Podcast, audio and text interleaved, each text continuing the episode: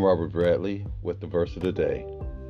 This is where we read a passage of scripture from the King James Version of the Bible and then give another take on that passage with the hope of making it a little more personal. Today's passage comes from Psalms chapter 86, verse 11. The King James Version reads, Teach me thy way, O Lord. I will walk in thy truth. Unite my heart to fear thy name.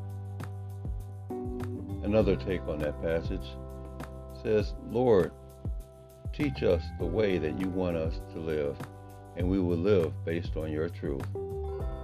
Make our hearts one with you so that we will honor and reverence you. In short, teach us, God. Teach us your ways that we can live according to your truth and that you would grant us purity of heart so that we'll honor you.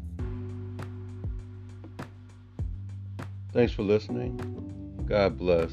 Stay safe. This is Robert Bradley with the verse of the day, brought to you by the Church Connected.